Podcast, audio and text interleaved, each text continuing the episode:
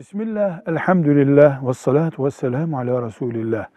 Dünyada en başarısız hakemin annesiyle babasının arasında hakemlik yapan kişi olması büyük ihtimaldir. Çünkü kararı ya anneyi üzecek, helakine sebep olacak, ya babayı üzecek, helakine sebep olacak. Basiretli bir evlat anne baba arasında hakem olmamalıdır. Bu yanlış bir uygulamadır. Onun yerine dayısını, amcasını, dedesini, başka birilerini yönlendirmeli. Direkt kendisi bu kavgada, anne baba arasındaki tartışmada hakem veya savcı rolü almamalıdır.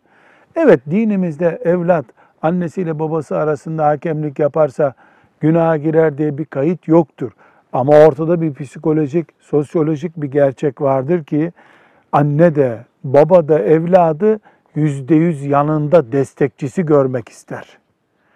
Anne baba arasında hakem olmak ya onları geçiştirip kavgayı biraz daha derinleştirmek olur ya da hakkı ortaya koymak olur. Hakkı ortaya koyduğunda da evlat kaybeder. Velhamdülillahi Rabbil Alemin.